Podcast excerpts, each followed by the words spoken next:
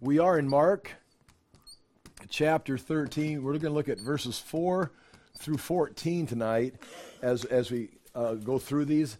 A lot of times this ends up becoming uh, eschatological references, but as we've approached this uh, in the context of the book of Mark, and again, we also got to remember these, these words are recorded in Matthew 24 and Luke 21, and each of the, not that they're changing the words, but each of them are taking Jesus' words and applying them to the audience they're addressing or their situation. And Mark, of course, is writing around 65 AD after Paul has been executed by Nero. Peter also stood in front of the king and was executed by the emperor. um, so he's writing around 65 AD to the believers in Rome who are under persecution. They are facing difficult times. And so when we, we read this, uh, one of the things that's going to be mentioned here, that's going to be very, very strong, is the Jesus told them, uh, you're going to have to endure. You're going to be facing hard times. And one of the things we're going to see tonight, when you face those hard times, that's not the sign of the end. In fact, tonight, th- these verses we're going to look at tonight are really the the no or the negative. What what will be the signs? And one of the things he's going to say is tonight, these are not signs. When you see this, these are not signs of the end, but signs of time. Signs of what it's going to be like being a disciple from now until he returns. In other words, it's actually speaking to these people of Rome. You're facing persecution. You're exactly where you're supposed to be. Now, this is kind of hard for us to understand.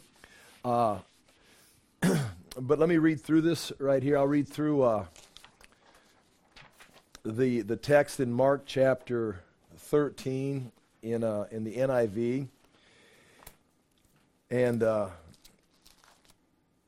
the first part here, verses say four through 13, is going to be, or five through 13, is Jesus kind of telling him, this is not a sign of the end these are what history is going to be like. But then, beginning in verse 14, he says, When you see the abomination that causes desolation, now he begins to talk about what it was, what it's going to look like in the end. And the disciples have asked two questions, and that's on the top of the page right there. Uh, when will these things be? So the first question is, when will these things be? And that can kind of be summed up uh, the temple destruction. When will the temple, when will this happen? That's the first question.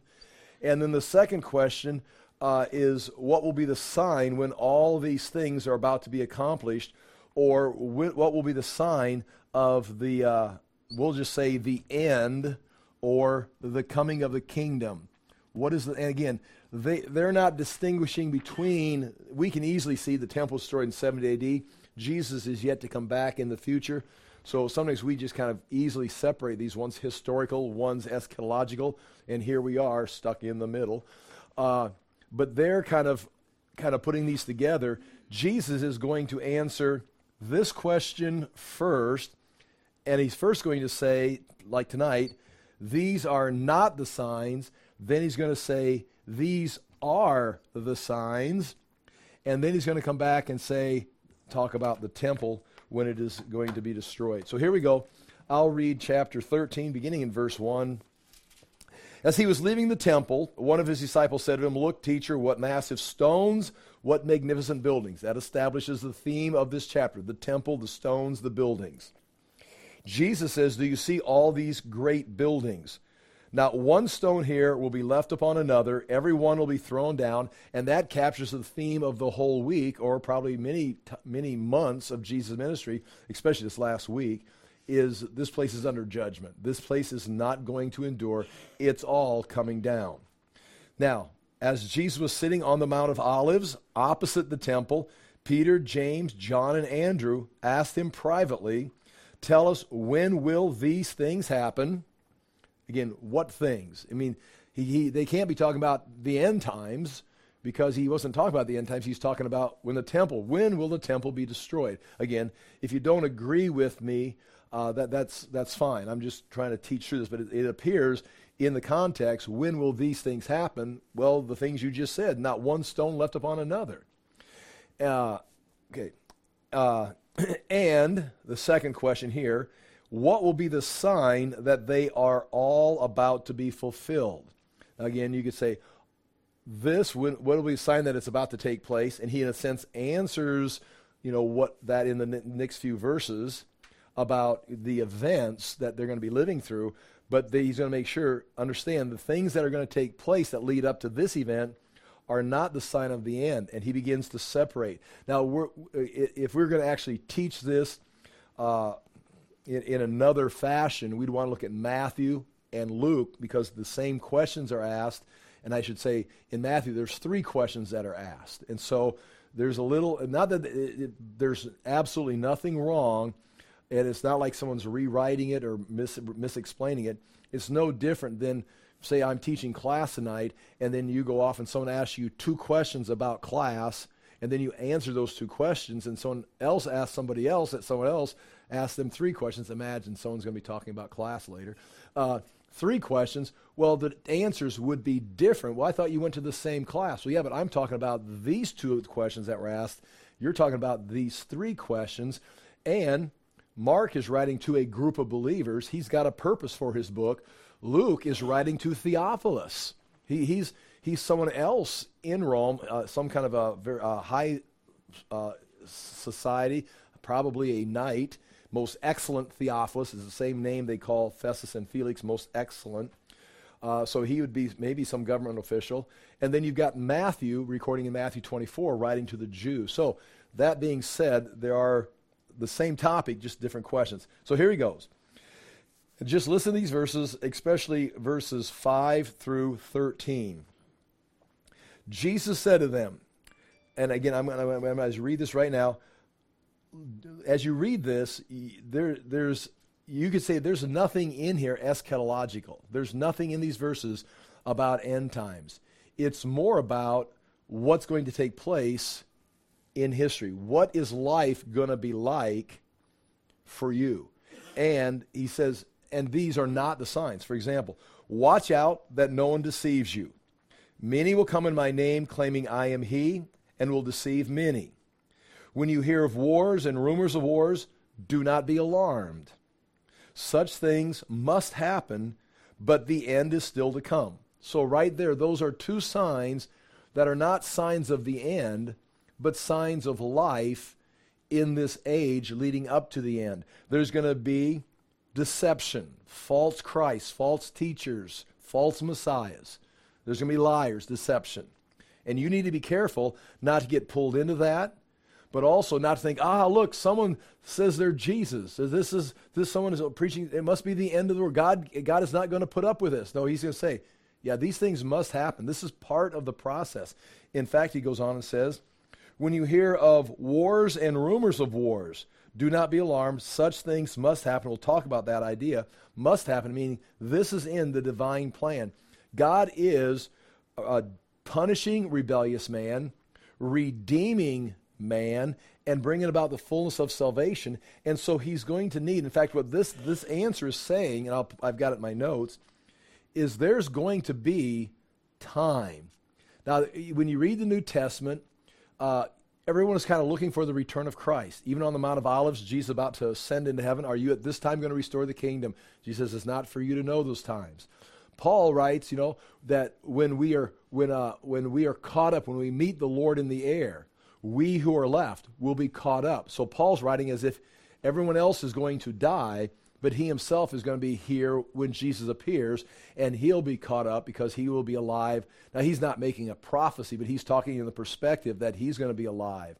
So th- there was the idea that they were, you know, they didn't know when it was going to come. But as you read this, and I think you're free to again reevaluate what I'm saying, but this is really saying things.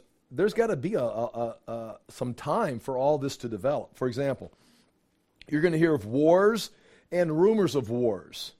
Do not be alarmed. Such things must happen, but the end is still to come. Nation will rise against nation and kingdom against kingdom. In other words, nations are going to rise and nations are going to fall. Now, how long does it take for Uh, now, again, it's not just a war is going to come. You'll hear of wars, and you'll hear of rumors of wars. Well, how, how, how many years is this? Well, there's going to be wars and rumors of wars. In fact, nations are going to rise, go to war against another nation, and that nation's going to fall. Well, how long will that take? Well, how long does it take for a nation to rise? I mean, it's not going to take like, you know, next week. It's going to take a period of time. Nation will rise against nation and kingdom against kingdom.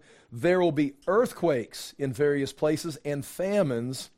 Now, you see, again, I, am trampling on some, even my own teaching at different times, you know, like earthquakes and famines. That must be the end of the age. Now, when you read Revelation and you see the, the seals being opened, there's famine, there's war, there's plague. There will be great plague and famine and earthquakes in the end. But we're going back here to the beginning. We're, we're heading towards the end. In fact, he's going to use the phrase right here beginning of birth pains. And again, I, am kind of reteaching some, I get, I, am getting a broader perspective from my own teaching. Because a lot of times you say, oh, the beginning of birth pains, when you see earthquakes, famines, and wars, that's the beginning of the tribulation as if from the time of Christ until the beginning of the tribulation, we've been living in some kind of paradise. But then there'll be a famine here and an earthquake there, and then a war breaks out. Uh oh, this is the beginning of the tribulation. Now, Jesus is talking in 30 AD. He says, when you hear of wars, kingdoms rising, nations falling, earthquakes and famines, well, that's the beginning of the process. Now, when we, you know, when we talk about giving birth to a child, you know, we've had six sons, you know, and, you know, Tony, when she went into labor, we knew, oh, the process has begun. And indeed, the process has begun, but we're not like five minutes away from having a baby. We're going to have the beginning of the labor pains. In fact, as we experienced several times, uh, she's in labor. All right, well, let me know. And you just keep watching TV because you realize she's having contractions, but it's like, because we, there was a time when she went into labor or she started having contractions, grab the bag, jump in the car, drive to the hospital. You know, they lay her out, do some tests, and then they send her home because it was the beginning of the birth pains. It's like, and then we go go home, go to bed, and get up later and, and repeat the same thing.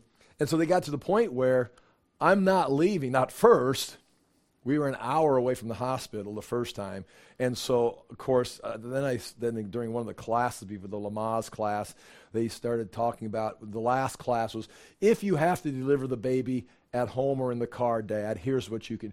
What? No, I don't want to know this information. This is not. We're gonna we're gonna be at the hospital, and so that first time, I'm like, you know, the suitcase is packed. We're you know we're ready to go. Well, by, you know, I don't know if it was the third, and Tony would know all the details. The third or fourth one, we had gone in early a couple times and got sent back home. Okay, she's saying three. Number three, Ben. We got sent back home, so then by the time we get to four and five and six, we realize my point. This is the beginning of the birth. We're not going to stand on the mountain and wait for Jesus because he's going to send us back down the mountain and get back to work because this is just the beginning because you're going to have the beginning you're going to have the middle, and then towards the end, it's going to get real intense. But even though the birth pains are very intense, you're still got events to take place before the birth or the coming of the kingdom takes place.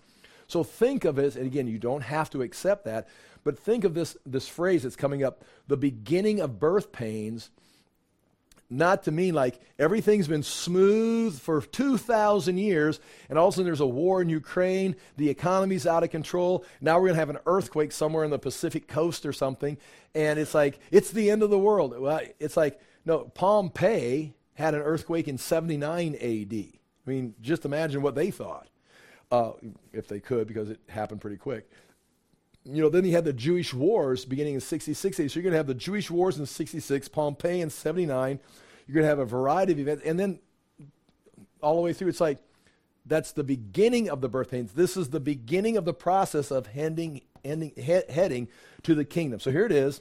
This whole idea that I'm saying here, it's going to take some time. Nation will rise against nation, kingdom against kingdom. There will be earthquakes in various places and famines there are these are the beginning of birth pains. Now I'm going to point this out when I go through the notes, but when it talks about famines and earthquakes, in the Bible, famines and earthquakes are a sign of divine judgment on a culture or a society or a nation. Uh, meaning, when he mentions here earthquakes and famines, it indicates, if you go with my four generation teaching, the four generation cycle, this is the sign that you're moving through the cycles of a culture, not the cycles of time. Meaning, when you get to the place where you're having famines and earthquakes, your, your culture may be under judgment, and you're going to cycle back and it's going to be reset and time's going to go on. It has nothing to do with a sign of the end, but more of a sign of you are under divine judgment because God is punishing rebellious man, raising up, resurrecting rebellious man into children of God, and, and leading them towards Christ. And it continues. These are the beginning of birth pains. You must be on your guard. You will be handed over to local consuls and flogged in synagogues on account of me, you'll stand before governors and kings as witnesses to them. And again, that all takes place right away. In fact, one of the guys that asked this question, Peter, James, John, and Andrew, James, was executed uh, by what? It would be 41, 42, 43 AD, was executed by Herod Agrippa. So, I mean, it, that happened within 10 years. James is being standing before a king being executed. And that's so Jesus is not talking about, so that was a sign of the end of time. No, that's a sign that this is the beginning of the birth pains. This is what the this age you're you're going in a sense the the the history is going into labor after the resurrection, and the history is in labor moving towards the, the coming of Christ for two thousand years. On account of you uh, me, on account of me, you'll stand before governors and kings as witnesses to them, and the gospel must first be preached to all nations. Now, there's another time element. The, the, the nations, if you think about, if you literally mean nations across the world, some of them weren't even known, you know, by the disciples. They're going to hear the gospel. And if Jesus came for the sins of mankind, he's going to go to the nations. Uh, that you can go way back to Genesis and draw that out. And it's going to take, now, Paul could say that he'd gone to all the world, uh, but he, he, you know, he can't mean the entire world because what about South America, North America, all of Africa? He went, you know, to the north and then west. He'd gone to the Roman Empire, basically. He didn't go to the east, although some of the disciples went to the east. And there's going to be those that try to say that in the first century, the disciples went to all parts of the world and that's going to be a stretch. Uh, and and Paul himself says I went to the the world, but he if he, he can assume he'd gone all the way to Spain. That's not recorded in Scripture, but possibly in church history. Eusebius refers to it. Um, he'd gone to the extent of the Roman Empire, uh, but that still is not, in a sense, the fulfillment of this. Some could say it is, and some would, you know, if you're preterist, you're going to say the apostles went to all the world. But anyway, I'm saying here, and the gospel must first be preached to all nations, meaning it's going to take some time. Whenever you are arrested, now here's the thing whenever you are arrested and brought to trial, do not worry beforehand about what to say. Just say whatever is given to you at that time, for it is not you speaking, but the Holy Spirit. So when they when they come to trial, this is the this is the key to one of the keys. There's many keys to the important things when you stand before consuls and you're, you're brought into court case, you stand before a king or emperor, or you're facing persecution, what's the point of this? It's not that the end of the world is here. It's this is you are front and center. This is how the gospel is going to be proclaimed to all the nation. Persecution, Opposition is going to drive the gospel into all the nations. They're going to arrest you, bring you in for a court case. And Paul, we just referred to it, standing in front of Herod Agrippa II and, and Festus, uh, they say, you know, let's hear, what, what are they accusing you of? And he begins and tells his whole story and even asks Agrippa, he says, I wish you were just like me except for these chains. And Herod Agrippa knew, the second, knew exactly what Paul's saying. He says, you expect me to become a Christian? I mean, you think I'm going to now, because he was a very faithful Jew, per se, uh, that I'm going to become a Christian? He says, Paul says, Well, I know these things didn't happen in corner. You know exactly what. Exactly what happened, meaning Agrippa was aware of the Christian message and Paul was proclaiming it. And so that trial was not for Paul to get revenge on the Sanhedrin or to somehow wiggle his way out of the persecution, but he was brought front and center for one purpose to proclaim the gospel. So Jesus is telling him, This is the beginning of birth pains. You're going to be going through all of these things. All these things you face are not the end. This is what's got to take place through history, and it's going to create persecution and a chance for you to preach. Your focus is not when is the end coming. Your focus is, am I doing my job before the end gets here? And again, I don't want to say I've been wrong. Uh, because no one wants to say they've been wrong. But a lot of times when we talk about end times for eschatology, you try and build a chart, and I have got charts, and I'll continue to use charts.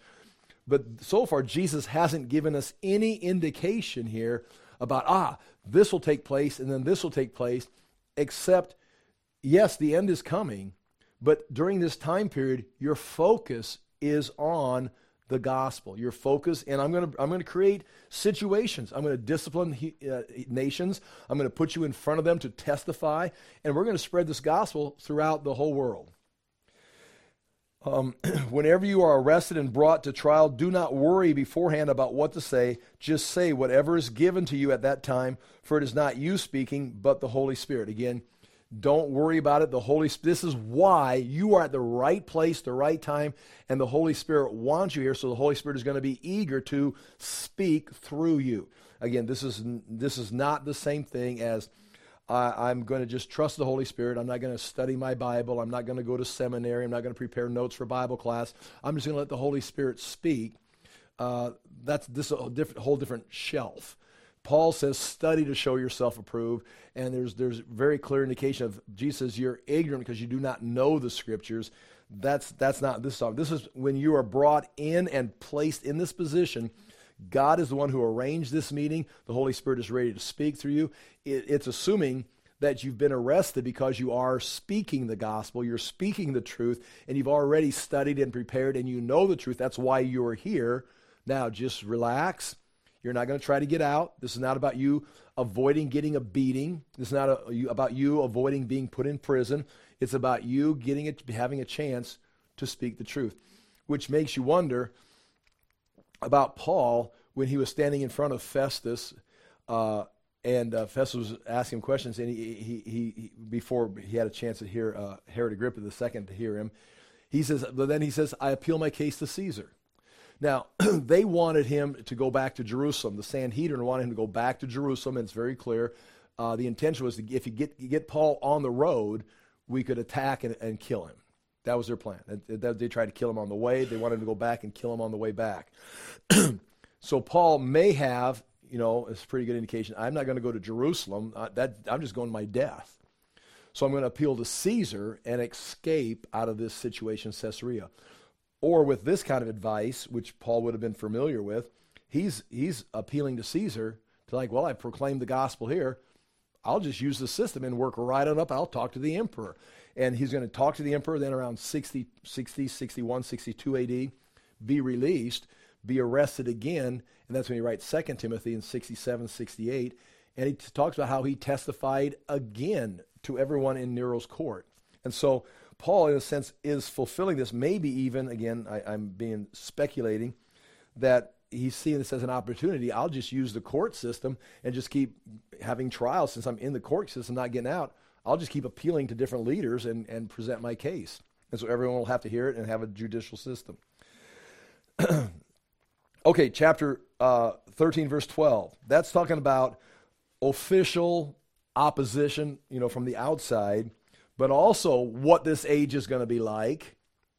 Brother will betray brother to death, and father his child. Children will rebel against their parents and have them put to death. All men will hate you because of me, but he who stands firm to the end will be saved. Now we're going to talk about that that to the end, to the end of time.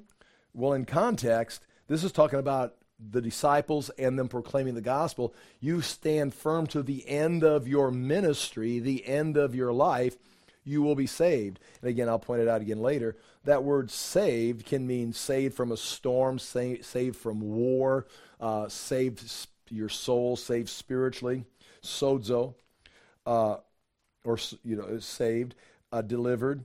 Um, but uh, it, it, it's kind of strange to take that as a promise that you're going to be delivered and saved from all this persecution, because this is all about being persecuted, especially writing to uh, the people of Rome.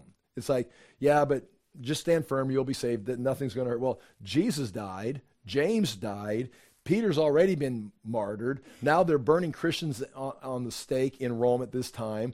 They're putting them in the Colosseum. Yeah, but just stand firm. It's not going to happen to you. It's like, well, it's happening to everybody.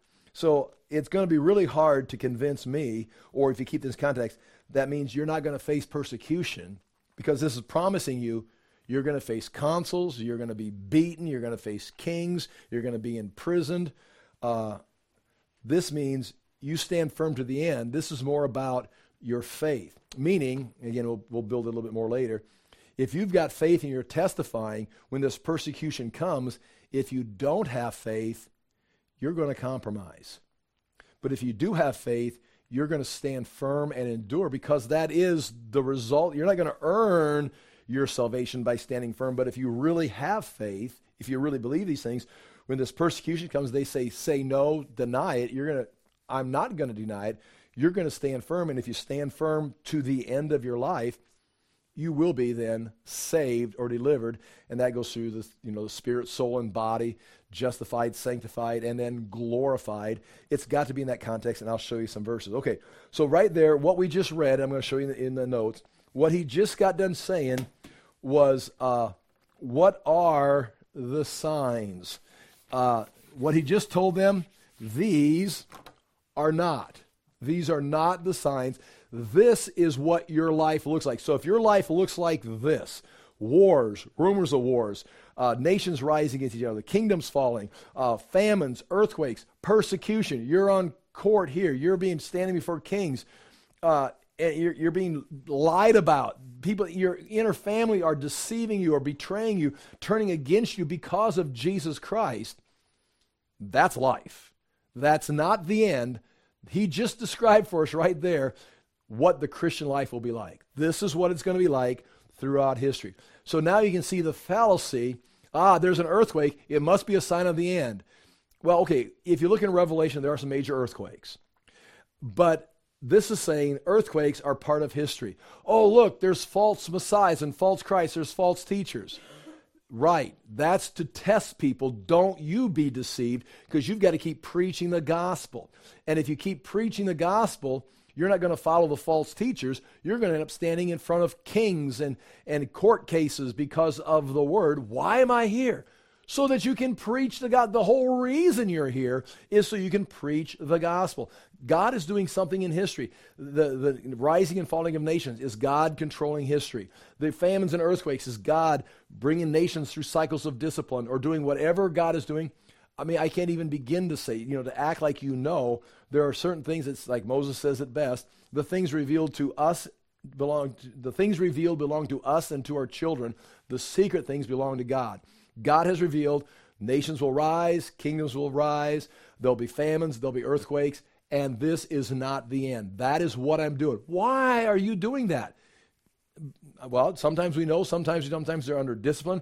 He raises them up, he brings them down. He's going to do that. You need to keep teaching the gospel. And when persecution comes, if you collapse, you give up, you don't endure, you probably didn't have faith in the first place. But if you have faith, the genuineness of your faith is going to indicate your faith and you will be saved in the end. Now, that is all things that are like, these are not signs of the end. Now, chapter, we'll pick this up next week, chapter 13, verse 14. Then he says, When you see the abomination that causes desolation standing where it does not belong, let the reader understand. Then let those who are in Judea flee to the mountains. Let no one on the rooftop, now he begins to talk about when you see these things happening, these are when you need to take action. And then it even becomes confusing. That verse, again, we'll talk about later. 167 BC, Antiochus Epiphanes. This is, a pro- this is from Daniel. This is a prophecy out of Daniel. We'll go back and look at it, and, and you're familiar with it. Uh, Daniel prophesied this in 167 BC, before the time of Christ. Uh, Antiochus Epiphanes goes in, sets up an altar or an, uh, an, image of Zeus with his own face on it, and then uses the altar of the Jews to slaughter a pig and, and, and burn a pig and pour out the pig's blood on the temple. The abomination, which refers most likely to idols, you know, idols are an abomination in the Old Testament that causes desolation, means it, it, it, it, it, it takes the temple and makes it unpure. It, it desolates. You can't use this anymore. Now, you know, for a Gentile like me, you know, uh, or, you know, a non sacrificing person, we just go in there, just hose it down with a water hose and, you know, clean this up and, and it's good to go. It's like, no, no, no. This has been ritually defiled. It's like, what? How, just spray it down and use it again. Well, no, you've got to have a whole ritual of cleaning it and cleansing it. And, and so that would be the abomination that causes desolation. It shuts the temple down. Remember how Paul was accused of bringing a Gentile into the court. They shut the temple, they shut the gates, they shut their. Why? Because a Gentile got into the wrong area. The whole place is unclean. Just take him out. There wasn't a, it wasn't, that's not what happened. That's what they accused him of. But if that had happened, and they did respond like they thought it happened, they shut it all down. That would be desolation. So the abomination that causes desolation, I'll just say shuts down. That's the shop teacher. Desolation. And that took place 167. They couldn't use the temple until they cleansed it after Judas Maccabeus. So that has already happened. Then, beginning in 66 AD to 70 AD, somehow this could be fulfilled yet in the future for them. And a good a case would be when the Zealots, the Zealots in 66, they take went run into the city, they take over the Temple Mount, they get rid of the high priest, appoint their own high priest, and the zealots, which would be the, uh, the terrorists, the fanatics. Uh, these are the guys that were overthrowing their own government. Uh, they're overthrowing the Romans. They were, they were like crazy, like question mark, question mark, crazy. They're the zealots. And they, some would say, they defiled the temple then in 66, 70 AD. So there's one fulfillment that's already been done. This and there's to be several other ones. When we talked about last week, it could be the Roman soldiers came in after the fall of Jerusalem in 70 AD, and they they uh, offered a sacrifice in the temple. And then Titus comes in, walks around in the holy place, checks it out. Uh, that would have done it too, but by that time there's no time to flee because the war is already over. But this is talking about the future. Also, when you see the abomination, now he can't be referring to this because it had already happened, but we have an example. It's, it's an example of, of, of, of if it be the spiritual world repeating itself. There's a cycle. Like if Satan's trying to bring the Antichrist, God's preventing the Antichrist. So here's the Antichrist, Antiochus Epiphanes. God says no, and he dies. Here comes several times. You go through all through. We've done this throughout history. It's cycling. Then the zealots come in. They're going to try to set up their own, and God says no then Paul and others talk about very clearly there's going to be a man that's going to come and set himself up in the temple. And if a man sets again, there's going to be a rebuilt Jewish temple right here. Uh, if, and again, that would be a sign. We would call that a sign. If they start building the temple, you know, obviously, I would say if the Jews sign a peace treaty with some world leader who gives them access to the Temple Mount and they build the temple, they begin the sacrifices, I would say start your countdown. You've got seven years before the return of Christ. If, if that's, but again, at this point, we don't know. We're speculating. Uh, now, again, if you're pre-trib, you know, pre-trib rapture, you're not going to see it. You're going to be raptured before that treaty is signed, so you'll never know. Uh, again, that's another whole discussion. But this is clearly talking about the Antichrist, I think. And now we'll look at these verses next week. Now he begins to say, he just gave you, no, these are not signs. Now he's saying these are the signs of what's taking place. And we'll read through that next week. So let's go back and look at the verses that we just talked about and see, get some more details out of them. Uh, if you look on your notes uh, on page one, uh, point two, I already gave you the two questions. Basically, the two questions, that if I summed them up, would be when is the temple going to be destroyed, and what are the signs that the kingdom is about to begin? Uh, Jesus is going to answer that first question second, and the second question first. What Will be the signs that the kingdom is about to come? Well, let me tell you this. These are not signs the kingdom is about to come. Wars, famine, kingdoms rising, persecution, your family betraying you. Those are not signs. That's the Christian life. So don't go stand on, oh, I got betrayed by my family. There's an earthquake over here and there's a war breaking out. I'm going to go stand on the mountain and wait for Jesus. No. If there's a war, you're supposed to be preaching the gospel. If your family betrays you, you're supposed to be preaching the gospel. If you get arrested and put in prison, well, who's ever there, start preaching the gospel. You, to, to accomplish God's plan, to go to all the nations, you have the message, you're going. So, wars, famines, earthquakes, whatever, arrests, beatings from the, the Sanhedrin or the, the Jewish council. Preach the gospel. That's what those verses are. Now, next week he'll talk, we'll talk about when you see these things happen, now things are getting serious. But nonetheless, there are three warnings in point two, three warnings given in all these verses. There's a warning to flee when that abomination comes, flee. And we'll talk about that next week. The Christians are going to do that in 66 AD. So when they see, the, again, we'll get more into that. When the zealots come in, by that time, the Christians are actually going to flee. The Eusebius says the, the early Christians in Jerusalem had an oracle that when they, uh, some kind of prophetic oracle that they knew when to leave. And that prophetic oracle could be this right here. It could be Matthew 24, Luke 21, Mark 13, that Jesus told them, leave. Uh, but anyway, they're supposed to flee.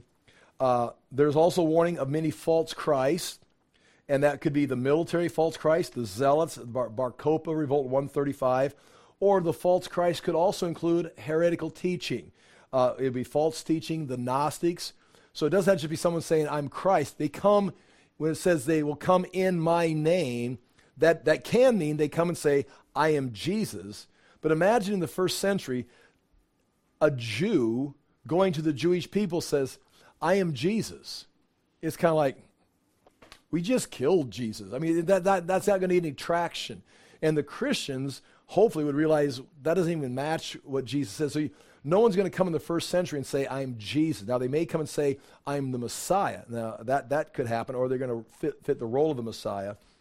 Um, but that, that, that, that coming of, of, of Christ could also mean coming with a false Christ. I would say we would have some people that are coming in Christ's name today, presenting Christianity or church or Bible teaching in Christ's name. And it's like, no, this is not the Christ. Well, I'm using Jesus' name. This is Christ Church. It's like, eh, no, you've got an idol right there. That's not the real Christ. So it could mean someone coming and saying, I'm Jesus, or someone coming and saying, I represent Jesus.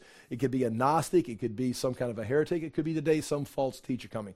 Anyway, beware. Do not be caught over there. So the warning to flee, warning of false Christ. And here's the big one for our verses tonight warning not to be alarmed because of hard times, because of persecution, court cases, wars, famine, earthquakes. Don't be alarmed. Stay to the task. You're going to have to endure. The ideal here, you got everything's all hell's breaking loose throughout history. Well, what do we do? Don't take your eye off the goal. Preach the gospel. And I think the apostles did a great job of that. I mean, if it's Paul in prison, he's going to his death and he's writing Timothy a letter.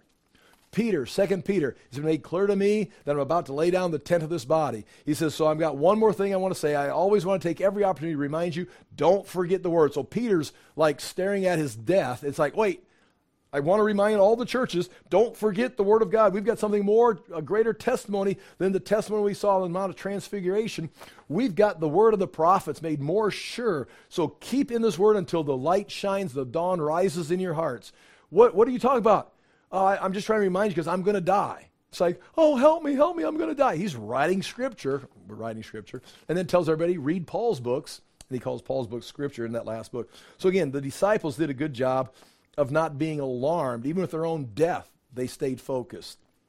Uh, again, uh, that would be the admonition I would give to myself. I mean, I, and Tony would know better than you guys know because she lives with me, but what causes me to freak out?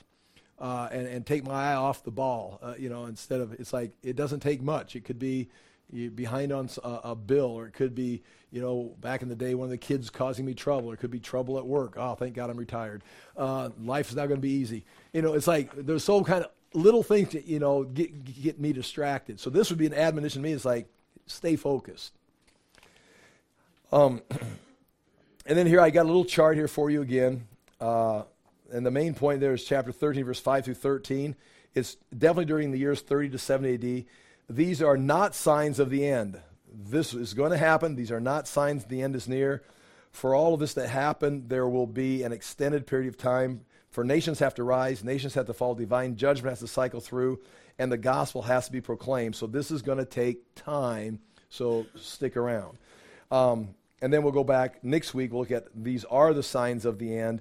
And this is still the second question. And it's really not until chapter 30, verse 28, uh, when he starts telling them, when you see the fig tree start to bud, when do we know the temple is going to be destroyed? Well, when do you know it's springtime? When the buds start to bud? When you see, and, and uh, uh, Matthew's going to pick this up, when you see Jerusalem surrounded by armies, get out. Before they have that iron ring around the city, the Roman iron ring, run. And the Christians do run before that iron ring is set up.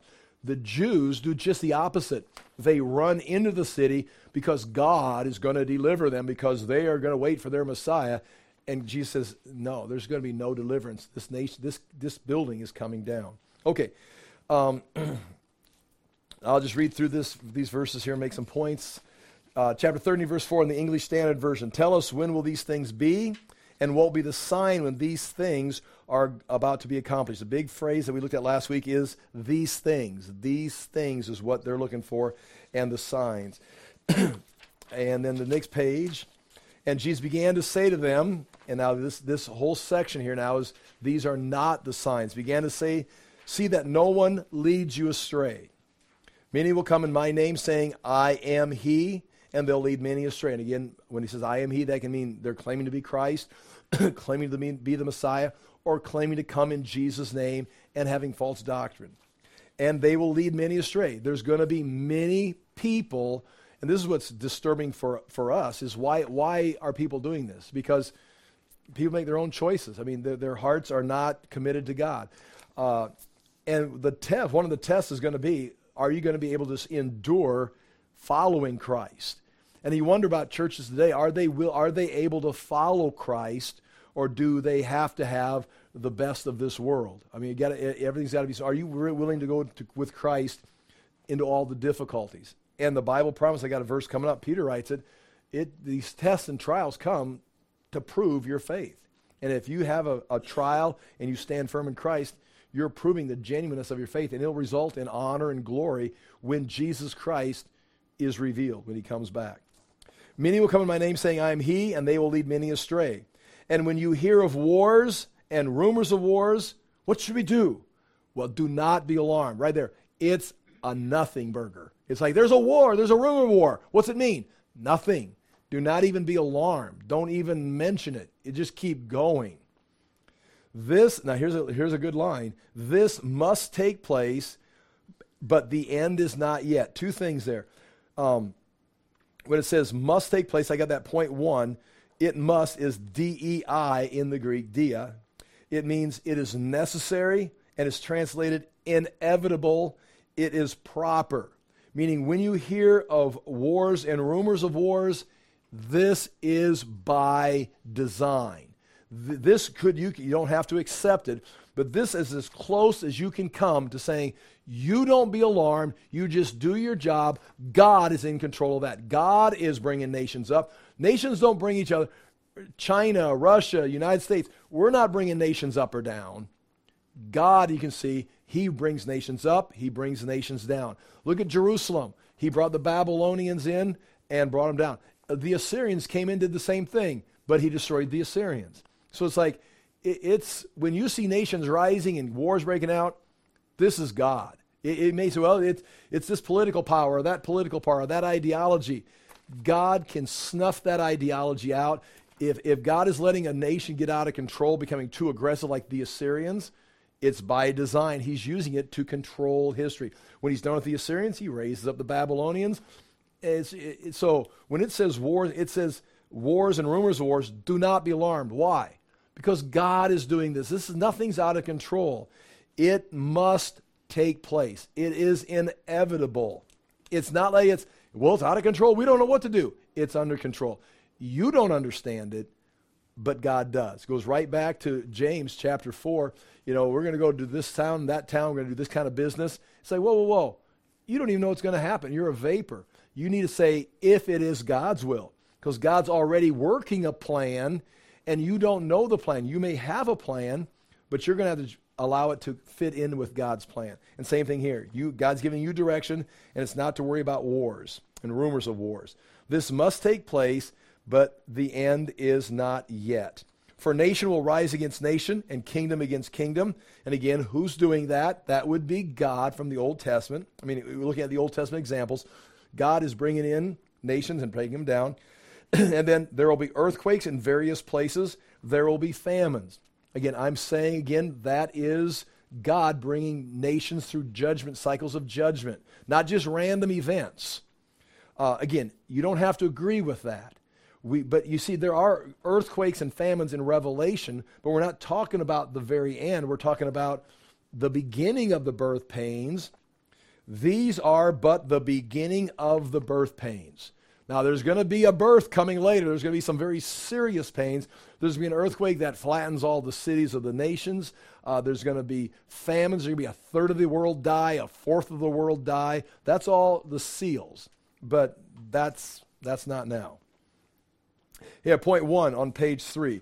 God causes a nation to rise and fall. Here's just a couple verses, for example.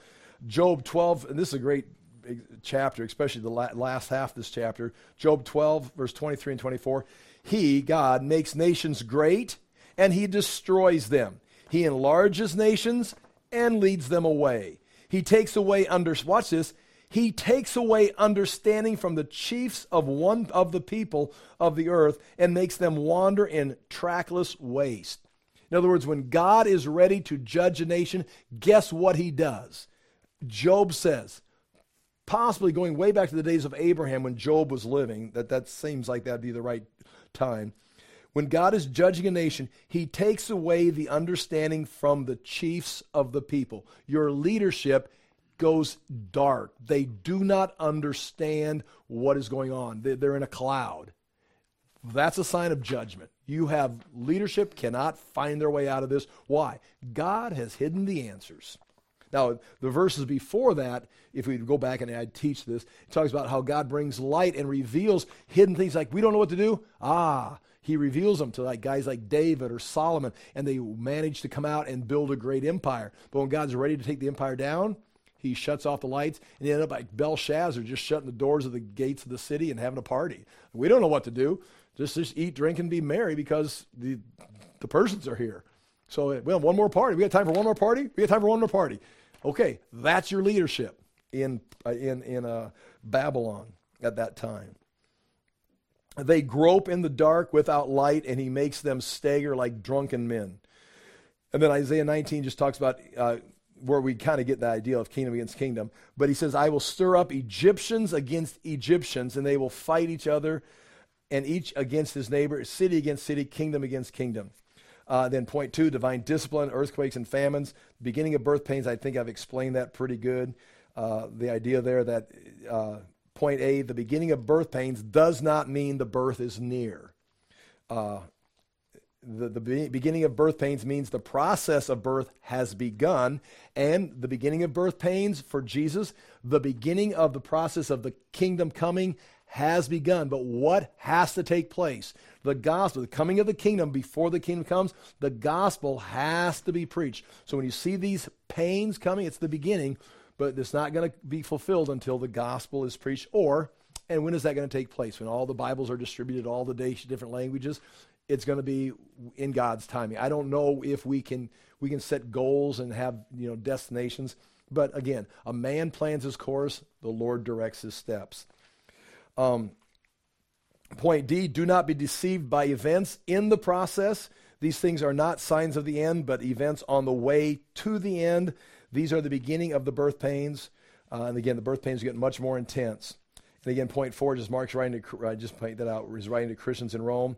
Point thir- chapter 13, verse 9.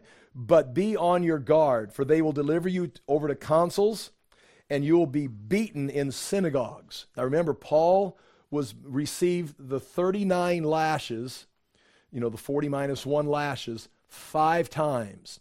We don't know about uh, we know about him getting beat in a prison in Philippi or in Philippi and being put in prison, but we do not know of any of the other Roman beatings or the, any of the Jewish lashings. So it appears Paul himself was tried. When it talks about 39 lashes, he received them five times from the Jews. That means he was in some local city, preached in their synagogues. They found him a heretic, tried him by their local council, the leadership of, and I'll show you the word here, the leadership, the assembly of the council, found him guilty, strapped him to a post, and ripped his back open five times. And again, they're not just like slapping with a you know a belt. No, that's bad.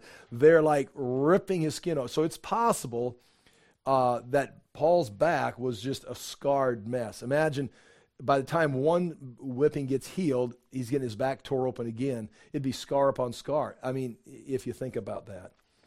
Um, be on your guard. Uh, you'll be beaten in synagogues, and you'll stand before governors, kings for my sake. And why? For my sake. Why? For my sake. To bear witness before him. When you're in front of a king, you're in front of a Sanhedrin, when you're getting whipped, why am I here?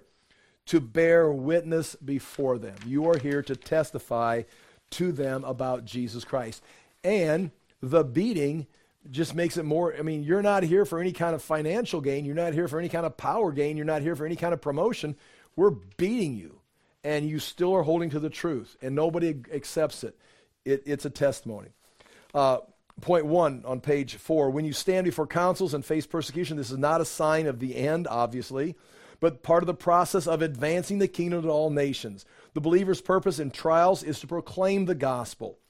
The believer is not given advice. Now, watch, there's no advice here on how to retaliate or how to doesn't justify. When they beat you, you beat them back. It doesn't say when they they do this, then you retaliate this way. No, when they beat you, you preach the gospel. Uh, councils, uh, that's the word, and you can see it right there in italics. You can see it in the Greek up above. That is the word Sanhedrin. So there is the great Sanhedrin in Jerusalem, but there was also every synagogue had their own Sanhedrin. Now, it wasn't called the Sanhedrin, it's the word, but it, it is the council. They would have their group of elders, their group of leaders. It means a sitting together or a council. Uh, local synagogues would hold council. Their punishment could be 39 lashes. Crime could be heretic, her- heresy. Uh, point five, pagan governors and kings from the other cultures and nations. And the purpose for standing before these governors and kings is to explain the gospel to them now, in many cases throughout history, when, when they did proclaim it, this is unique. It's not, uh, we don't understand this uh, because we're you know individuals. We're Americans. We make our own choices. We got freedom of thought, freedom of speech. Um, you, you can't infringe your religion on somebody else. But in many of the cultures of this time, when you proclaimed to the king and the king this happened you know going up north into russia i mean in the in the first second third century uh, when the, the king, the chief, became a Christian, everybody. Well, uh, Philippi, uh, in Philippi, when, when the, the jailer's house, he, he said, What must I do to be saved? Paul shared with him, and he baptized the whole house. So the, the man of the house gets saved, the whole house is saved. Now, again, were they literally actually saved? They're all Christians. They all came under the umbrella of Christendom. And so to, to testify in front of a king would be a huge deal look at what could have happened if Nero had listened to Paul and says, you know, I, I renounce my sins, I become a Christian. Well, what would have happened would have been what Constantine did. He says, okay, we made it illegal to persecute Christians, gave Christian public buildings, and that's another whole story, financed the priests, copied some Bibles, and we're all Christians now. And that was another whole story there. But that would be the advantage of proclaiming it to the kings. They would then take the message and use the public or the, the governmental system uh, the media, the newsways, the military to advance the cause of the gospel. Um, in chapter 13, verse 10, that I mean, right in line with that very thinking, and the gospel must first be proclaimed to all the nations. We've got to get to all the kings and proclaim the gospel. in chapter 13, verse 11. And when they bring you to trial and deliver you over, do not be anxious beforehand what you are to say, but say whatever is given to you in that hour, for it is not you who speak, but the Holy Spirit. And imagine, you know, I've got Bible study, I get my little notes together, I know that you're going to be here. But imagine being in another country, being drug in front of a court, a king, some house of, of representatives, and what do I say? A great example would be Paul on Mars Hill in Athens. I mean, he goes up there, and all of a sudden he finds himself in front of the, the, the council of philosophers. And you notice what he doesn't do. He doesn't use his Galatians message or his, his message he gave to any, any of the churches or the, any, probably none of his rab, rabbi lessons. He goes and comes up with something unique for that audience. Uh, of course, Paul was skilled and trained. But the same thing, if they're brought in front of kings, you don't know the culture, you don't know the background. You better just count on, you know the truth, uh, but you better count on God giving you words and direct. Where do I take this conversation? You may have been in conversations like that before. Uh, and a lot of times I, I find myself doing that. Uh, and sometimes I, I don't know if it's God or if it's just me just rambling, like you think most of the time when I'm teaching. Um, but it's like someone asks you a question, if it's be uh, apologetics, and it's like, uh, I mean, I, I, I don't know. And so you just kind of start kind of talking, kind of watching them and listen to their response. And eventually you kind of, you can find sometimes it goes exactly where they want to go and they have their question asked, but you didn't know how you got there. Uh, you just kind of start speaking and, you know, you can't prepare for everybody you meet. You can prepare for Bible study. But nonetheless, he says, don't relax. When you get there, the Holy Spirit's going to be there because this is his purpose. Um, brother will deliver brother to death and a father's child, meaning it's going to also be internal, personal. Uh, chapter 13, verse 13, and you will be hated by, by all for my name's sake, but the one who endures to the end will be saved, and the end is the end of life. Uh, that's point uh, A on page 6. To the end is ace teleos, meaning completely. The word teleos means the end or completely. It does not have to mean the end of time, it doesn't have to mean the coming of the kingdom. It can mean the end or the completion of anything. And since we're talking about these individual disciples, I'm going to say, and I think it's supported here, the end of your ministry, the end of your time, the end, the completion of you being brought before trials like Peter or Paul. Paul writes Second Timothy, Peter writes Second Peter. It's like it was the completion of their life. They both knew they were dying. I, am not going to, I'm being poured out like a drink offering. Peter says, I'm giving up the body. A tenth of my body is going to be given up. Uh, now it's completed, and they will be then saved. Uh, John 13, 1 is an example of Jesus speaking this when it came time for the end of Jesus' life. Chapter 13 of John, verse 1. Now, before the feast of Passover, when Jesus knew that his hour had come to depart out of the world to the Father, having loved his own who were in the world, he loved them to the end. Now, again, that is not he loved them to the end of time in the context, it's come time for him to depart out of the world, and he loved them in the world until his time in the world had come to an end. And then it says, You will be saved. Uh, and it must refer to the final fullness of salvation. I mentioned that earlier uh, because I mentioned all these people that died. No, one's, no one in these verses are being delivered, no one is being saved from persecution. Uh, I mean, that would be like the ultimate insult. You are too weak to face persecution. Your faith is not strong enough. We're going to put you in a little bubble and put you over here in a little church in America because you can't face any kind of hardship. Uh, it's like, you know, they, they were going to be facing the Roman Empire.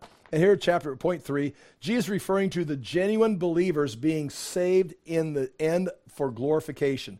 The testing of one's faith reveals its genuineness. And here's point A and point B, and I'm done. Point A perseverance and endurance is an indication of genuine faith. Now, just because you endure doesn't mean you earn salvation, but if you have genuine faith, you will be able to endure, which indicates you have salvation. And here's Mark, or Mark's teacher, Peter, the very one that gave Mark this information Peter, and this is Peter writing in chapter, uh, chapter 1 of Peter, First Peter. So that the tested genuineness of your faith, which is more precious than gold that perishes even though it tested by fire, may be found to result in praise and glory and honor at the revelation of Jesus Christ, at his return. Though you have not seen him, and this is true, he says, You've not seen Jesus, yet you love him.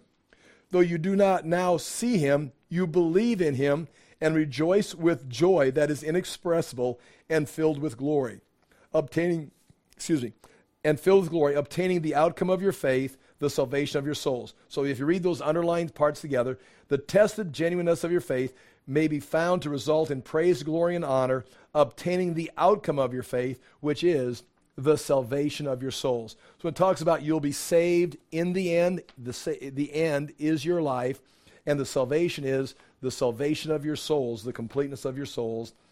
And that is the end of the topic of the, the no's. These are not signs. Stay focused. You guys, when's the end coming? When's the end coming? Don't focus on the end. Focus on the journey. How corny is that? Focus on the process. That's what he, Jesus is saying. Because it's, it's, I want to go eschatology on this, but there's no eschatology except it's hanging in the background. Everybody wants to talk about it. We're not talking about eschatology. We're talking about you being faithful in in wars, in falling of kingdoms, in famines, in earthquakes, in persecution, your family betraying you. Preach the gospel. Now, but when you see the abomination of desolation standing where it ought not to be, let the reader understand, then let those who are in Judea flee them out. Now, when you see this, now we're talking about the end. But you've got, you got to do this part first because everybody wants to run to this. Because uh, everybody wants Jesus to come back in their lifetime. But like I said before, uh, the odds of Jesus coming back in your lifetime, if you play the, the st- statistics, is zero. Because everyone who has lived so far has died before Jesus came back. I mean, but I'm going to break. I'm going to be the one that breaks the mold. It's like, well, that's someone's going to break the mold, but so far no one's been alive when Jesus came back. They've all died. So our focus should be on the journey, not the uh, return of Christ gosh, you know, I really wish that I was a, a good speaker and I could like really come down and with a glorious, with every head bowed and every eye closed, it was type of closing, you know. Like it's not about the journey, it's about the destination. All right, we're going to pray and we'll pick this up next week. Thank you for giving me another week to talk. Father, we do thank you for the chance to look into your word. We thank you for this encouragement. We ask that we would have a proper perspective on living our life, that our goal is to serve you, to listen to you, and accomplish the purpose you have for our lives. Again, we do thank you for the, the hope of your return, but do ask that we keep our eye on the goal you've set for us in our lives. In Jesus' name we pray. Amen. Thank you for your time.